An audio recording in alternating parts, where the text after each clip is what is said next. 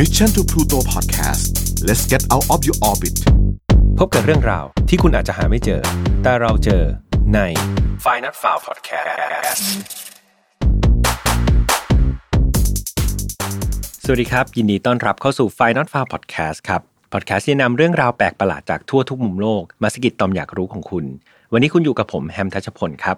แล้วก็เรามาถึงตอนที่สิบสามกันแล้วนะครับก็เรียกว่า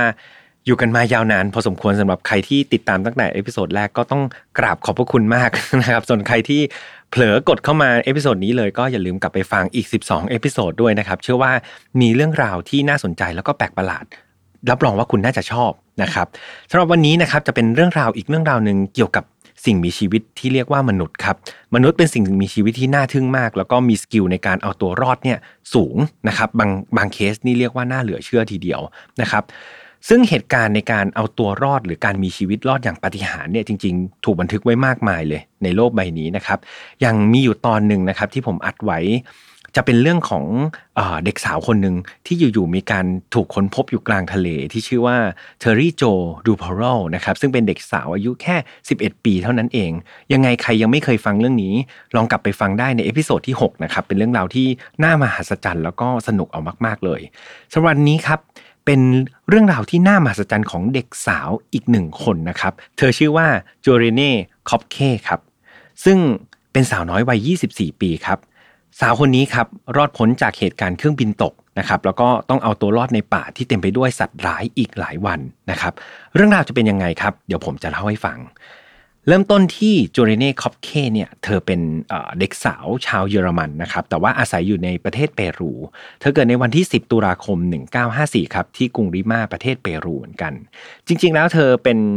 คนเยอรมันเต็มตัวแล้วครับก็คือพ่อแม่เนี่ยเป็นคนเยอรมันแต่ว่าทั้งคู่มาทำงานที่ประเทศเปรูนะครับโดยพ่อของเธอเนี่ยเป็นนักชีววิทยาชื่อว่าฮันส์วิลเฮม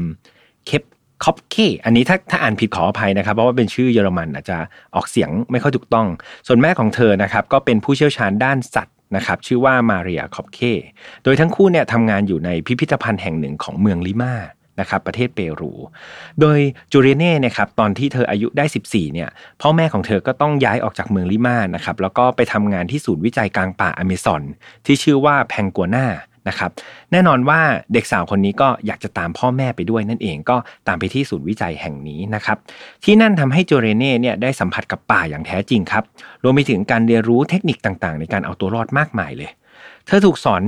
อ่าการดำรงชีพในป่านะครับโดยพ่อแม่ของเธอเองอยู่ประมาณสองปีครับโดยสอนให้เธอทั้งหมดเลยไม่ว่าจะเป็นวิธีการสังเกตสัตว์การเอาตัวรอดในป่านะครับการป้องกันตัวเองจากสัตว์และแมลงต่างๆนะครับ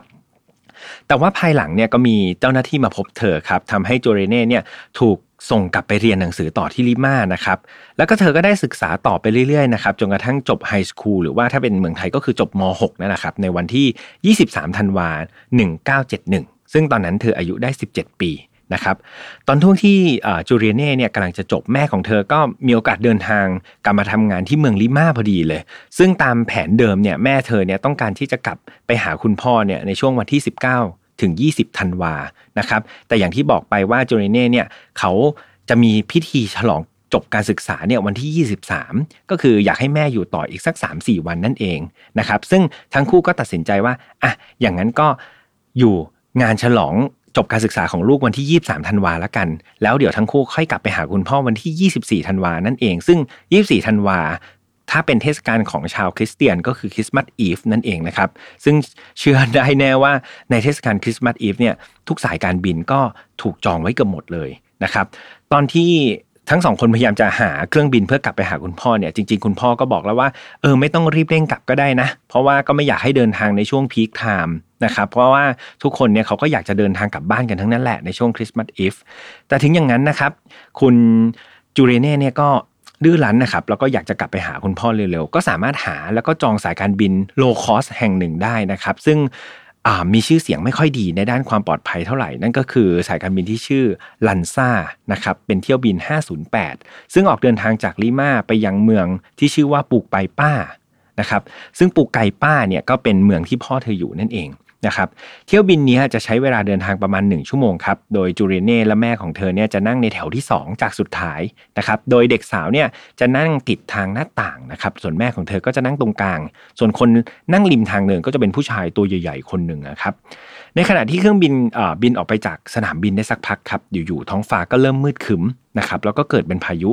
เครื่องบินลำนั้นได้บินฝ่าเข้าไปกลางพายุครับแล้วก็ตลอดเวลาที่เครื่องบินอยู่ใจกลางพายุเนี่ยก็เรียกว่าได้เห็นฟ้าแลบฟ้าผ่ากันตลอดเวลานะครับข้าวของที่อยู่บนเครื่องบินเนี่ยก็เริ่มมีการหล่นออกลงมาแล้วแล้วก็เครื่องบินก็มีการตกหลุมอากาศกันหลายครั้งทำให้ผู้โดยสารเนี่ยก็ตื่นตระหนกนะครับตกใจแล้วก็เริ่มล้อมกันระงมเลยครับทั้งทั้งลำเลยนะครับมีข้อมูลแจ้งว่าจริงๆแล้วนะครับภายหลังมีการค้นพบว่าตัดสินใจเอ่อกัปตันนะครับเดิมทีเนี่ยเขามีโอกาสที่จะตัดสินใจหลบพายุได้แต่ว่าเนื่องจากโดนกดดันจากสายการบินนะครับเพราะว่าอย่างที่บอกว่าช่วงนั้นเป็นช่วงพีคไทม์ดังนั้นเครื่องบินทุกลำเนี่ยจะต้องรีบทำเวลาเพื่อไปรับผู้โดยสารอีก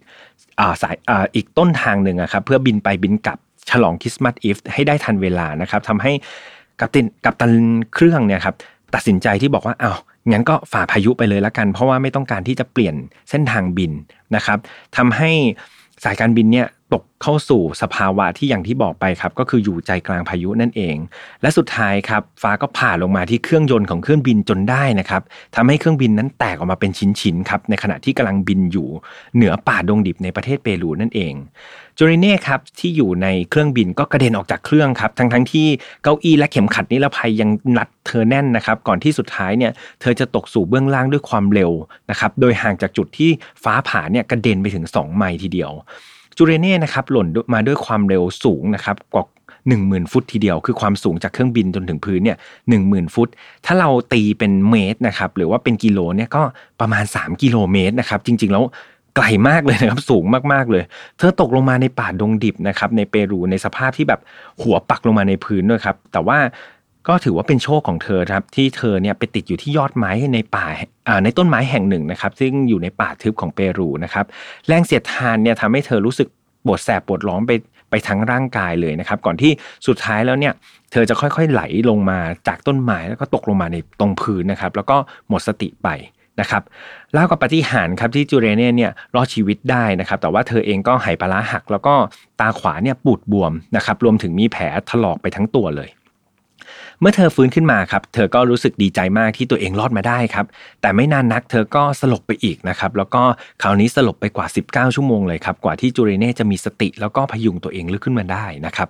บแน่นอนว่าในป่าดงดิบเนี่ยที่เธอตกลงไปมันคือป่าอเมซอนนะครับลองจินตนาการมันก็จะมีสัตว์หลายนานาชนิดเลยไม่ว่าจะเป็นงูอนาคอนดาใช่มั้ยจระเข้อเมซอนปลากระเบนหรือแม้แต่ปลาปิรันญ่านะครับแล้วก็มีสิ่งนึงครับที่เราอาจจะคิดไม่ถึงแต่จริงๆมันเป็นเรียกว่าสัตว์ร้ายทีเดียวในป่าก็คือพวกแมลงต่างๆนะครับแมลงเนี่ยมันจะมีทั้งแมลงที่มีพิษแมลงที่ไม่มีพิษหรือว่าแมลงบางตัวนี่มันมีพิษร้ายแรงถึงขนาดที่ว่ากัดเราแล้วถึงแก่ชีวิตได้เลยทีเดียวนะครับแต่อย่างที่บอกครับว่าเธอก็โชคดีชั้นสองอีกก็คือเธอยังจำบทเรียนที่เธอเคยไปอยู่กับคุณพ่อคุณแม่ตอนเด็กๆจำได้ใช่ไหมครับจูเรเน่เนี่ยก็ยังจำบทเรียนได้โดยเทคนิคแรกที่เธอใช้ก็คือหากหลงป่าครับให้เดินไปตามแม่น้ำนะครับเพราะว่าสุดท้ายเนี่ยแม่น้ำจะไหลจากที่สูงลงไปที่ต่ำและที่ไหนมีน้ำที่นั่นจะมีหมู่บ้านครับเธอก็เลยพยายามที่จะเดินหาแม่น้ำแล้วก็เดินเลียบแม่น้ำไปเรื่อยๆนะครับเผื่อว่าจะเจอหมู่บ้านหรือว่าชุมชนสักแห่งหนึ่งนะครับจูเรเน่เนี่ยตอนนั้นก็สวมแค่มินิสเกิร์ตกับรองเท้าแตะเท่านั้นเองนะครับก็พยายามตะเกียกตะกายเอาตัวรอดนะครับท่ามกลางสัตว์ป่าน้อยใหญ่ในป่าดงดิบในช่วงวันแรกเนี่ยจูเรเน่นะครับต้องการดื่มน้ำเป็นเพื่อประทังชีวิตเท่านั้นเองโดยเธอก็พยายามหาน้ำจากเอ่อที่มันขังอยู่ตามใบไม้อ่ะครับเธอก็พยายามจะร้องเรียกหาคุณแม่แล้วก็หาคนอื่นเผื่อว่าจะมีใครรอดชีวิตแบบเธอแต่แน่นอนครับ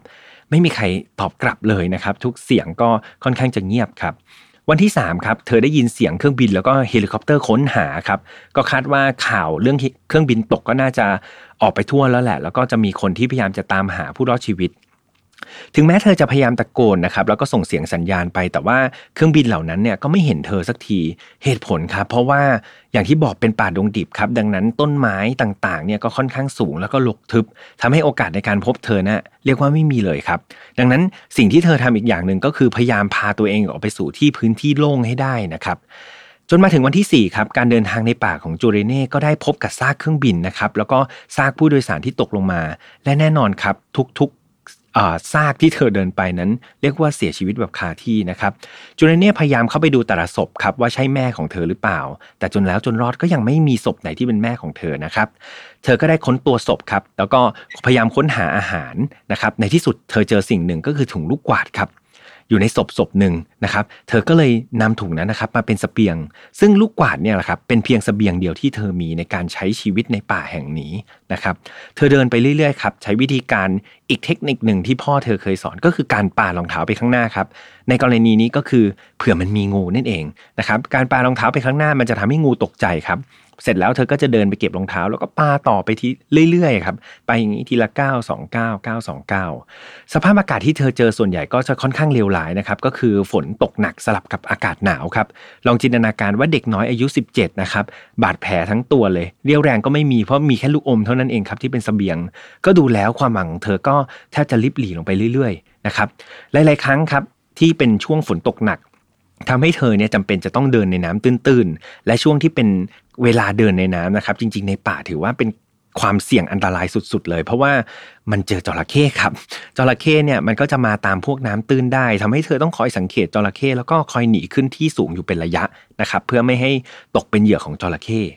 ในการเดินทางวันที่เก้านะครับโอ้โหนี่เก้าวันแล้วเดินมาในป่าเนี่ยการเดินทางของเจริเน่นะครับได้พบกับกระท่อมหลังนึงครับเธอเจอน้ำมันเบนซินในกระท่อมนั้นก็เลยรีบเอามาล้างแผลก่อนเลยซึ่งมันได้ผลดีมากๆนะครับเพราะว่าแผลของเธอเนี่ยมันกำลังจะเน่าละมีบางบันทึกบอกว่าแผลของเธอเนี่ยมีไข่หนอนแล้วก็มีตัวหนอนเนี่ยเริ่มชอนชัยไปแล้วนะครับดังนั้นการใช้เบนซินล้างเนี่ยพอล้างเสร็จปุ๊บก็เรียกว่าสามารถล้างหนอนแล้วก็หนองต่างๆนะครับออกได้หมดเลยก็เรียกว่าเป็นความรู้ใหม่อีกอย่างนึงนะครับจากนั้นเธอก็นอนพักอยู่ในกระท่อมครับแล้วก็เธอก็ได้เจอเรือลำนึงอยู่ในแม่น้ำตอนแรกเธอก็ช่างใจอยู่ครับว่าเธอจะใช้เรือลำนั้นหนีไปหรือเปล่าแต่ว่าภายหลังครับมีการเปิดเผยว่าจริงๆเธอตัดสินใจที่จะไม่ขโมยเรือลำนั้นเพราะเธอมีความรู้สึกว่าเธอไม่อยากขโมยของใครครับก็เรียกว่าเป็นคนจิตใจดีมากๆนะครับแล้วก็เป็นคนที่ใจสู้มากๆและด้วยความใจดีและใจสู้ของเธอนะครับทำให้เธอประสบความสำเร็จครับหลังจากเธอพักอยู่ในกระท่อมนั้นได้หนึ่งถึงประมาณ หนึ่งถึงสอง วันนะครับเธอก็ได้เจอสิ่งที่เธออยากเจอที่สุดนั่นก็คือมนุษย์นั่นเองครับในบางบันทึกบอกว่ามนุษย์เหล่านั้นคือมิชชันนารีนะครับแต่ว่าในบางบันทึกบอกว่าเป็นชายตัดไม้สามคนอย่างไรก็ดีครับพวกเขาหลังจากเจอเธอแล้วก็ตกใจมากนะครับที่อยู่ๆมีผู้หญิงสภาพสะบักสะบองอยู่ในกระท่อมก็รีบพาเธอไปโรงพยาบาลท้องถิ่นและจูเลเน่ก็ได้รับความช่วยเหลือในที่สุดครับภายหลังมีการค้นหาผู้โดยสารทั้งเก้าสิบเอ็ดคนนะครับพบว่าจูเลเน่เนี่ยเป็นคนเดียวที่รอดชีวิตแล้วก็เป็นที่น่าเศร้ามากเลยนะครับที่แม่ของเธอก็เป็นหนึ่งในผู้เสียชีวิตด้วยโดยศพของแม่เธอถูกพบในวันที่สิบสองมกราคมนะครับก็ห่างไปประมาณสองอาทิตย์นะครับหลังจากเหตุการณ์เครื่องบินตก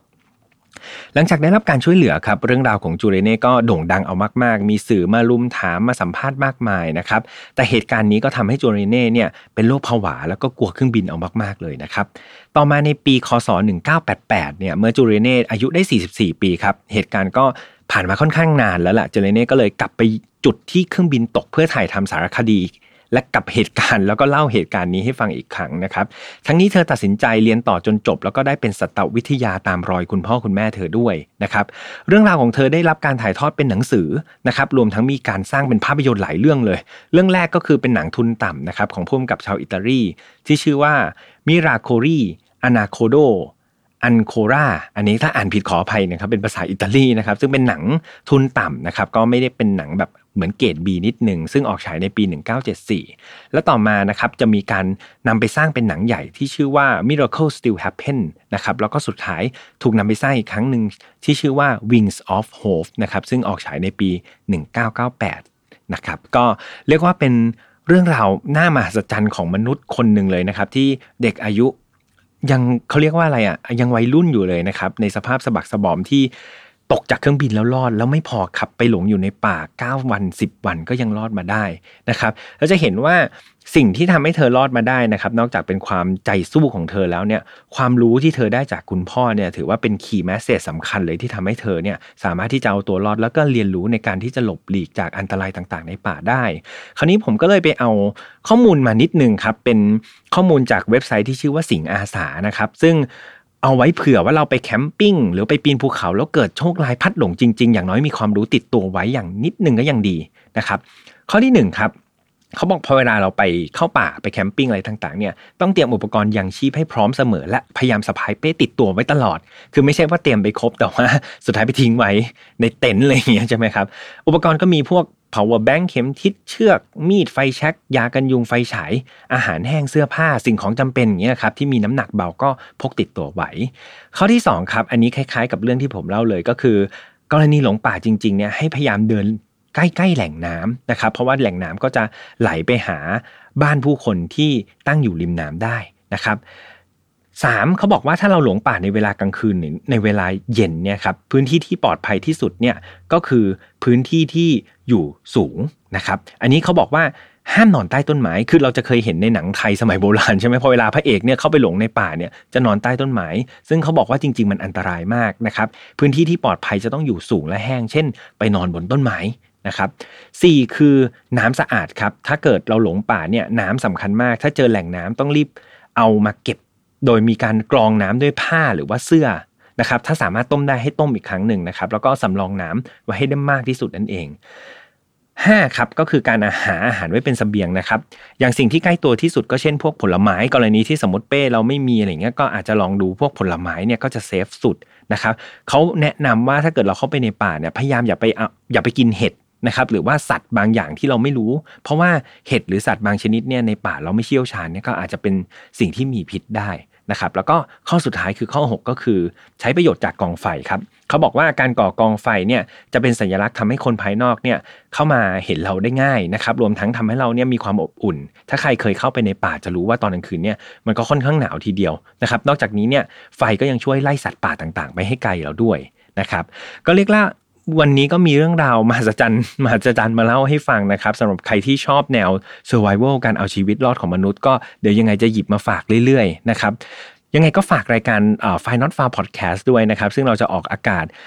ทุกวันศุกร์นะครับเย็นๆแบบนี้นะครับผ่านทางช่อง Mission to Pluto นะครับซึ่งตอนนี้เราก็มีรายการใหม่ๆออกมามากมายนะครับแต่ละรายการก็สนุกๆทั้งนั้นเลยยังไงฝากเข้าไปฟังแล้วก็เป็นกำลังใจให้พวกเราทุกคนด้วยนะครับเรามีช่องทางมากมายครับไม่ว่าจะเป็น YouTube Spotify SoundCloud Podbean Apple Podcast นะครับแล้วก็เรามีแฟนเพจด้วยนะครับชอบไม่ชอบอยากติชมหรือว่าอยากเสนอเรื่องราวอะไรนะครับเข้าไปเขียนในแฟนเพจได้เลยเดี๋ยวไงผมกับทีมงานจะเข้าไปอ่านทุกๆคอมเมนต์นะครับ